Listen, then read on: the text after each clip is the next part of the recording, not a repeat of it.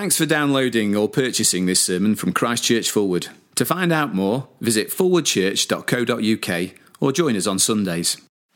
1 Peter chapter 1 verses 3 to 12 starting at verse 3 Praise be to the God and Father of our Lord Jesus Christ in his great mercy he has given us new birth into a living hope through the resurrection of Jesus Christ from the dead and into an inheritance that can never perish spoil or fade kept in heaven for you who through faith are shielded by God's power until the coming of the salvation that is ready to be re- revealed in the last time. In this you greatly rejoice, though now, for a little while, you may have had to suffer grief in all kinds of trials.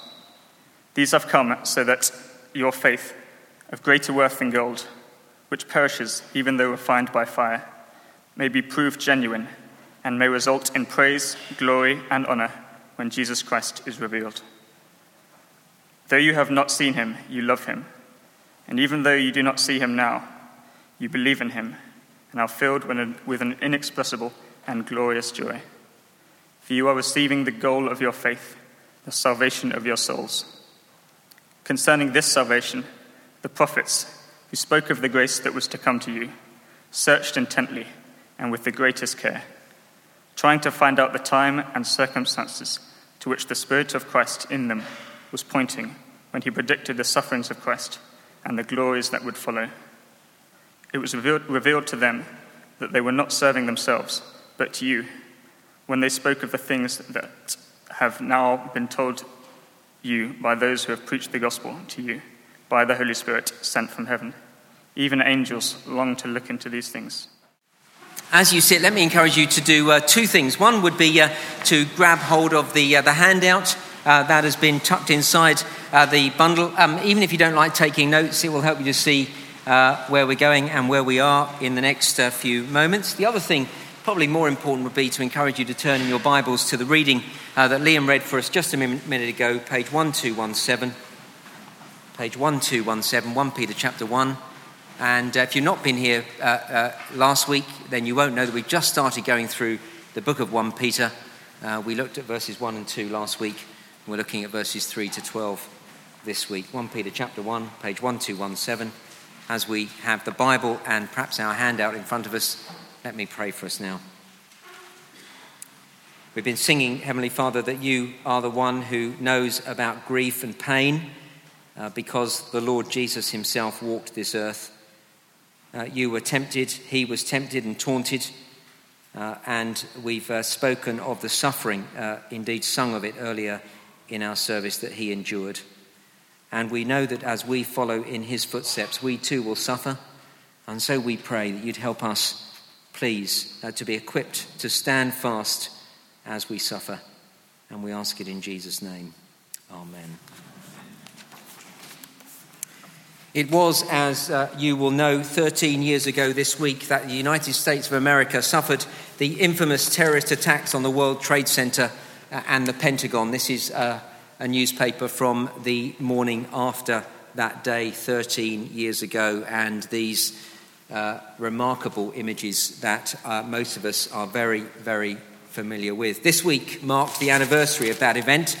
Uh, maybe, like me, you watched a couple of television documentaries that have been, for me, brought flooding back the emotions of unbelievable horror as I, along with millions around the world, watch the events unfold live on television. Since that day, the world has simply not been the same. The next morning, one reporter wrote If New York is not safe, if the Pentagon is not safe, then quite simply nowhere is safe. And that sense of insecurity has changed things. It's changed air travel. Uh, the queues through airport security and the need to deposit liquid in large containers is just one expression of the way life has changed since 9 11. That day has changed military strategy and deployment on the 20th of September, uh, uh, a few days after, 20th September 2001. President George W. Bush declared a war on terror. And since then, the US and Britain and others have been on alert against an unseen enemy that is nowhere and yet is everywhere. So much has changed since September the 11th, 2001. But I refer to it tonight because that day has changed the way many view religion. Since 9 11, there has been an understandable suspicion of religious extremism. The war on terror has, well, not exclusively, but largely been a war against religious fundamentalism in the form of Al Qaeda and in these last days, IS, the Islamic State. There is, rightly, a fear of religious fundamentalism. We are intolerant of it now as a, as a world. And that, I believe, has had an effect on committed Christians in Britain. You see, anyone who is seen as an, a religious extremist, and that means anyone whose lives are shaped by a religious text, anyone who's prepared to follow a religious book, anyone in that category is viewed with an element of suspicion these days. Uh, look, I wouldn't call myself a fundamentalist or an extremist, and I wouldn't say that that's what we are here at Christ Church Forward, but I have to acknowledge that that is how we are seen by some. Some have posted things on the internet using that kind of language of us. And uh, you and I will know that, especially when we get into everyday conversations and the conversations turn to controversial issues about gender distinctives and marriage and the uniqueness of Christ and the way of salvation, people are worried about us and our views. As people hear our views, no matter how carefully we argue them, we will be viewed as sectarian fundamentalists, narrow minded misogynists, puritanical sexual repressives intolerant bigots. And when that happens, we will be marginalized and ostracized and treated with suspicion in society. And so the letter of 1 Peter could not be more important to us. As we began to see last week, Peter is writing to Christians who are suffering just because they own the name of Jesus Christ. He didn't write to people who are suffering the sort of extreme persecution that many of our brothers and sisters are enduring in Iraq and Syria right now. As I said last week, there's no mention in this letter of Christians dying for their faith or being imprisoned or, or the state systematically targeting Christian believers. That doesn't come here at all. No, Peter was writing to Christians who were suffering what we're calling low level persecution, the sort of thing we're experiencing right here in 21st century Britain where individual Christians are suffering at school and university and in the workplace as they stand up for Christ. And as they do that, the kind of suffering they're experiencing is they lose friends and they lose out on promotions and some even lose jobs. And then churches are suffering as misleading, incorrect articles are posted on the internet, and as the law changes to be diametrically opposed to the things the Bible is very clear on. That's the kind of suffering Peter is addressing. And so, as he writes to Christians who are suffering for their faith, verse 3 is a surprising beginning to the main body of the letter. And if you're still following along, we're now on point one a surprising beginning. See how it begins, verse 3 Praise be to the God and Father our Lord Jesus Christ. Peter writes, Praise God, and these people are suffering. Yeah, it makes me think of a friend from my days at theological college. His name was Luke. I'm not in touch with him anymore, but I really like Luke. We got on really well. He was a great guy. He was brought up in the East End of London. He'd been wonderfully converted to Christ. He was simply in love with Jesus, and whenever you met him and whatever he, you said to him, he'd say, Praise God. I can remember one morning Luke asking me how I was doing. I wasn't having a great day. And I said to him, To be honest, Luke, it's not the best day I've ever had. I've got a bad back. It kept me awake all night. I'm really tired. I've got a deadline on an essay this afternoon. afternoon. I can barely think straight. And Luke said, Praise God. now, read these first few lines in verse 3, and you begin to wonder if the Apostle Peter is doing a Luke. Yeah. Praise God. These Christians are suffering just because they're Christian. Being a Christian is costing them. They, they'd be feeling insecure and uncertain about the future. And, and Peter says, Praise God. Now, look, of course, this is not an insensitive and unthinking start to the letter. What we're going to see is this is the best way Peter could begin his letter. In short, in verses 3 to 12, this is what we're going to see this evening. Peter tells us what we need to focus on if we're going to keep going through suffering and persecution. And when he goes through these things, they are so good that when we think about all that we have as Christians, it should leave us wanting to praise God even as we suffer for our faith. In the original, verses 3 to 12 is just one long sentence. He wouldn't have got very good marks at English. He'd have been told to put some full stops in and all sorts of things. But it's just a great expression of praise. It, it, it, speaks of reasons to be joyful. Verse 3 Praise be to the God and Father of our Lord Jesus Christ. Verse 6 In this you greatly rejoice. Verse 8 Christians have reason to be filled with an inexpressible and glorious joy. Praise God. Not because you are suffering, but praise God because you have so much in Christ you can even praise God in your suffering. And uh, do you remember from last week? Uh, do you remember Peter's stated reason for writing this letter? Uh, if you don't remember, just flick over a couple of pages to the end of the letter, chapter 5, verse 12.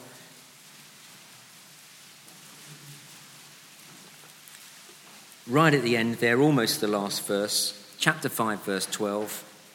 Second line of that verse, he says, I've written to you briefly, encouraging you and testifying that this is the true grace of God. Stand fast in it. That's why Peter's writing all these words to encourage suffering Christians to stand firm in the true grace of God. And this evening, as we look through chapter 1, verses 3 to 12, it will give us every reason to keep going with Christ, even though we suffer. And it should leave us praising God, even though following Jesus brings us a hard time. So, from a surprising beginning, we have uh, second, an inexpressible joy. Uh, we're on the handout there. And there are three big reasons to be joyful as we read through verses 3 to 12 of chapter 1. Firstly, we have a secure inheritance verses 3 to 5. Praise be to the God and Father of our Lord Jesus Christ. In his great mercy, he's given us new birth into a living hope through the resurrection of Jesus Christ from the dead and into an inheritance that can never perish, spoil, or fade, kept in heaven for you, you who through faith are being shielded by God's power until the coming of the salvation that is ready to be revealed in the last time. There's loads of words there, but cut through all the detail. And Peter is saying we have a reason to praise God in suffering because we have a living hope into an eternal inheritance. We've got something amazing to come. I see, that is crucial that we know that if we're suffering for being Christian. If you stand up for Christ, it will cost you in this life. Stand up for Jesus, and you will miss out on things in this life. If you refuse to compromise, uh, at times you're going to miss out on some things that this life offers. So you've got to know there's something better to come. You've got to know it's worth it. We're going to be marginalized at school if we stand up for Christ. You've already experienced it. I was speaking to someone this week who's just started at a new school. He wants to make friends, he wants to be liked. Of course, he does. We all want that. He was in an RE lesson. You call RE or RS? Well, whatever. religious education, religious studies. He was in that kind of lesson. He, uh, because he was asked to, he was explaining carefully what he believed about God as a Christian. And as he did, he was ridiculed by others in the class. That was really costly for him, really costly. That happens right through life. A few months back, someone in the congregation was telling me of their experience of a job interview. It all seemed to be going so well until the interviewer said, I see from your application that you were involved at church. Tell me about that. So they did. And the whole mood of the interview changed at that point, and she didn't get the job. It's costly. Wider afield, some people have lost jobs because they're Christian. We've seen it in the news. Others have been taken through court. Uh, I receive a newsletter like this every quarter from uh, a body called the Christian Institute. And as I get this uh, each quarter, I, I read of cases of wrongful dismissal and the Christian Institute contesting on behalf of the people who've been wrongly dismissed in their jobs. Uh, this uh, little newsletter tells of people losing their jobs because they stood firm for Christ. That's costly. And even when the, the case is won, the stress of going through the whole procedure is emotionally and mentally scarring. See, he says to stand up for this stuff, to stand up for Christ, you've got to be sure it's worth it. And Peter says here, what you miss out on now, and you will miss out on stuff now, what you miss out on now because you're a Christian will be more than compensated for in your heavenly inheritance. But look, if you're, if you're going to stand for Christ, you've got to know that this inherit, eternal inheritance is sure and certain, that it's not just some sort of, um, you know, uh, sort of pipe dream. You know, sort of castles in the air, just up in the clouds. And that's what Peter is saying here. Not just you've got something, but he's going to show us it's absolutely certain. Look, verse 3, he says, uh, You have new birth, and notice new birth into a living hope, and notice that new birth has been given to us by God's mercy. Uh, why does he say that? He says, when you were born again, when you became a Christian, it wasn't by your own efforts or your own decision. It was out of God's mercy that you were born again. So even the fact that you are a Christian came from Him. It wasn't your decision. That makes my being sure I'm going to get this new inheritance even more certain, doesn't it? Because he, he grabbed hold of me in the first place. What's more, our, our inheritance is based on something very definite. Verse 3 it's through the resurrection of Jesus Christ from the dead. Why am I certain that when I die I will be raised from the dead to be with God. Why? Because of the historical, actual bodily resurrection of Jesus Christ from the dead. It's not just on some vague hope, it's on something certain. Being sure of that makes all the difference in the world. Look, I wouldn't say that I've suffered massively for being a Christian, but there are times when I'm exhausted in the work of the gospel. I've had to battle a bit and contend in the wider church, and I've been in meetings and situations that are quite unpleasant. And in gospel ministry, there are little sacrifices, times when I feel I'm missing out just because I'm a Christian, when I can't do things because I don't have the time or the money. Ah, look, it's then that knowing this keeps me going. There is an inheritance to come, and it's not just wishful thinking on my part, it is rooted in the historical fact of the resurrection of Jesus Christ from the dead. Let me encourage you tonight if you've never looked into this stuff, would you read a good book on the historical bodily resurrection of Jesus Christ? Become certain on those facts that Jesus really did rise from the dead because if you're certain of it, it will help you keep going in the Christian life when times are tough. I've just grabbed hold of two books and I've put a few copies of them uh, over on the desk uh, uh, uh, over there where you can pick them up and, if you like, pay for them. But I'm not even bothered you pay for them. If you read them, just take them if you can't afford them. If you really can't afford them, come and see me. I'll also throw in a fiver so you can go and buy, some, buy, buy a sandwich for yourself. Anyway, uh, Lee Strobel, The Case for Christ, chapter 3 oh, the third section, really, all about being sure of the resurrection of Jesus Christ. Really well written, uh, written by a, a journalist. Uh, this book, just on that one subject, Who Moved the Stone? Frank Morison. Uh, so, uh, older book, uh, quaint kind of language. Um, probably, if you're younger, you get on better with that one. Not an easy read. Not an easy read, but really worthwhile doing. See, being sure of this makes all the difference in the world. And Peter wants, you to, wants us to be sure that our eternal inheritance is, uh, is certain, that we know it's certain, and that it's more certain than anything in this life. Look what he says in verse 4. He describes the Christian's inheritance as something that can never perish, spoil, or fade. And he does that because everything in this life does perish, spoil, or fade. All the things we love and so value in this life eventually rust, bust, or turn to dust. Buy a new car and it, it rusts. Well, they don't rust so much now, but they perish, they blow up. Well, ours did earlier this year. When we first got that car, it wasn't brand new, but we were cock a hoop. We were so excited about that little car. Blew up, weren't so excited then. Buy new clothes, you feel like a million dollars, but they end up spoiling. You know, you put them in the wrong wash and they turn pink, or, or they get a hole in them, or, or the fashion changes. Ta da! Or think back a few weeks to, uh, to your summer holiday. You so looked forward to it. You enjoyed it. But here you are a few weeks later, and the experience and the benefits and the suntan has faded. Everything in this life perishes, spoils, or fades, but not our eternal inheritance. It is more certain and more secure than anything in this life. That's what he's saying. And I've got to know that if I'm going to make a choice to stand up for Christ, that will mean that I will miss out on the things that I so value in this life. We have an imperishable eternal inheritance, and it is a secure inheritance. And look, end of verse 4 it is being kept in heaven for you. And verse 5 we are being kept for it.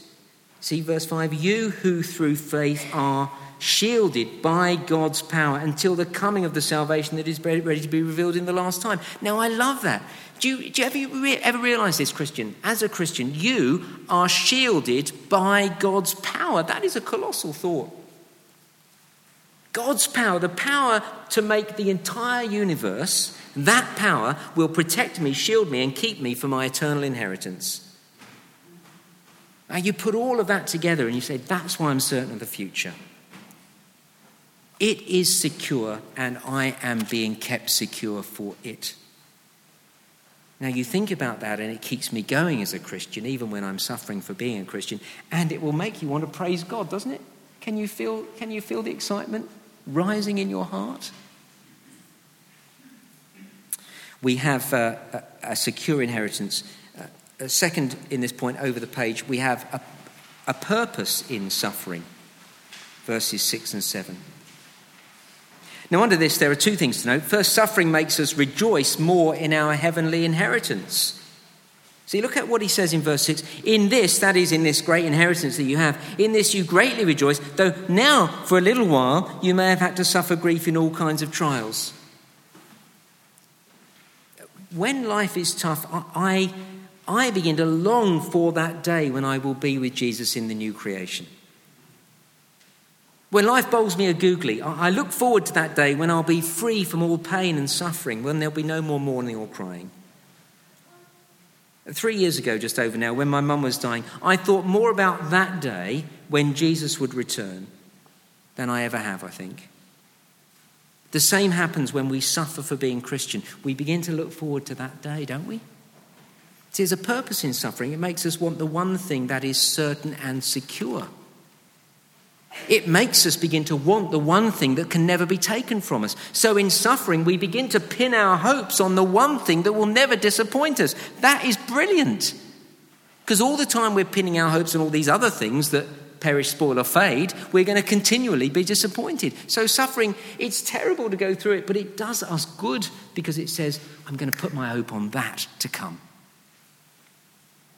So, there's a purpose for suffering. Secondly, there's a purpose for suffering. In suffering for being a Christian proves our faith genuine. How do I know I'm really a Christian?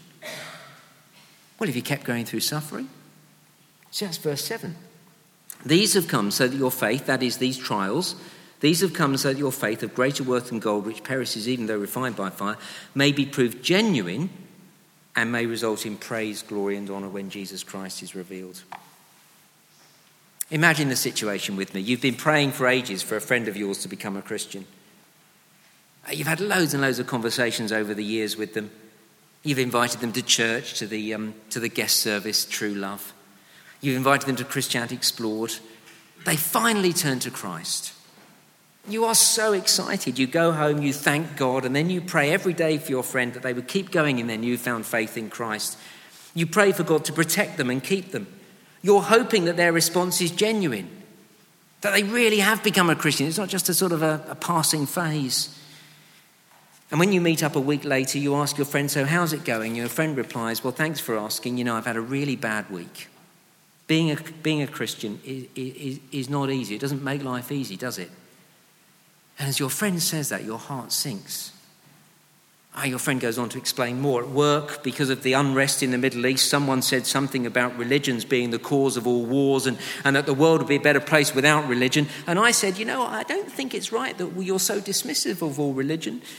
And then my colleague said, Well, Don't tell me that you've got religion too. And I said, Well, I have just become a follower of Jesus. And when I said that, a few of my colleagues went ballistic. They laid into me. The atmosphere in the office has been tense ever since. And then your friend continues. After work, I met up with some other friends and uh, we went out for a drink. And I told them about that conversation that I'd had at work and that I'd become a Christian. And then my friends told me that I, they, they thought I was off my head. They asked me if I'd flushed my critical faculties down the toilet. And then at the weekend, I went home to see my parents, who've always been so supportive of me in everything I've done. And I told them that I'd become a Christian. And when I did, the room fell silent. You could cut the atmosphere with a knife. And with disappointment in their voices, they quizzed me about why and, and asked me if I really knew what I was doing. And they told me not to expect them to be pleased for me, and certainly not to expect them to come to church with me. And as your friend tells you all this, you're devastated. You've been praying for them for so long to become a Christian, and now they've had all this hassle. You've been praying through the week that they keep going as a Christian, and you ask your friend, So, how do you feel about being a Christian now? Oh, says your friend, it's brilliant. I'm so joyful and excited. I'm relieved that I'm forgiven. I'm amazed that Jesus loves me enough to die for me. And I have to keep pinching myself when I think about eternal life. It's brilliant. And then you know that your new your friend's newfound faith is genuine. They've been through hard times, they've suffered for their faith in Christ, and they're still standing firm. Isn't that verse 7? These trials have come so that your faith, of greater worth than gold, which perishes even though refined by fire, may be proved genuine. Anyone could be a Christian when everything's going well. It's when life's tough and you keep going then you know the authenticity and sincerity of your faith. We have a secure inheritance, a, a, purpose in suffering, and thirdly and briefly, a love for Jesus, verses 8 and 9. Um, earlier this year, I, I celebrated my 31st birthday. On the 25th of March 1983, I became a Christian. And to use then the language of verse 3, I was born again. I, I, so I'm 31 years old. It's great being a Christian. I can still remember how it changed everything for me. I, I began to see the world differently. Uh, I was uh, 20. I, I knew that I'd found what I was made for. I could hardly believe that God loved me enough to send his son to die for me. And to bring me forgiveness and into a relationship with Him, and that I was now absolutely certain of eternity with Him. I couldn't believe it. Well, I could believe it, which is why I was a Christian, but you know, I could hardly believe it. And I don't mind telling you, my heart was full of love for Jesus. See, it was verse 8. I'd seen him, I'd not seen him, but I loved him. And end of verse 8, I'd experienced a joy I'd never known before. I can't put it into words because it was, verse 8, an inexpressible and glorious joy. And so, as I've looked at these verses this week, I've kind of been challenged because I don't think that joy and that love for Jesus is quite so evident in my life these days. But I'm not only challenged, but this has also spurred me on to want to be sure to focus again on Jesus Christ. Because you see, it is love for Jesus that will keep us going through suffering. It is love for Jesus that gives me this, this, this inexpressible and glorious joy. It is Jesus who, verse 9, brings me the goal of my faith, the salvation of my soul. It is Jesus who will be the centerpiece of the eternal inheritance that I so look forward to. It is Jesus and being with Him that will make heaven heaven. And it's knowing Jesus and having love for Jesus that keeps me going through suffering and fills me with joy and praise. It is hard to live as a Christian in Britain today, and partly because of 9 11, it has been getting steadily more challenging in these last years, and I only expect it to get more challenging in the years ahead. But let's not feel sorry for ourselves. We should rejoice. We should praise God, for we have so much as Christians. We've seen it all here, and there's so much more as well. And as we remember all that we have, we, we'll be able to keep going. That will keep us going through hard times. And what's more, it will keep us going with an inexpressible and glorious joy in our hearts. Well, there's only one response, apart from going out tomorrow morning and living this stuff, and that is to praise God. And so Peter and the band are going to lead us in doing just that.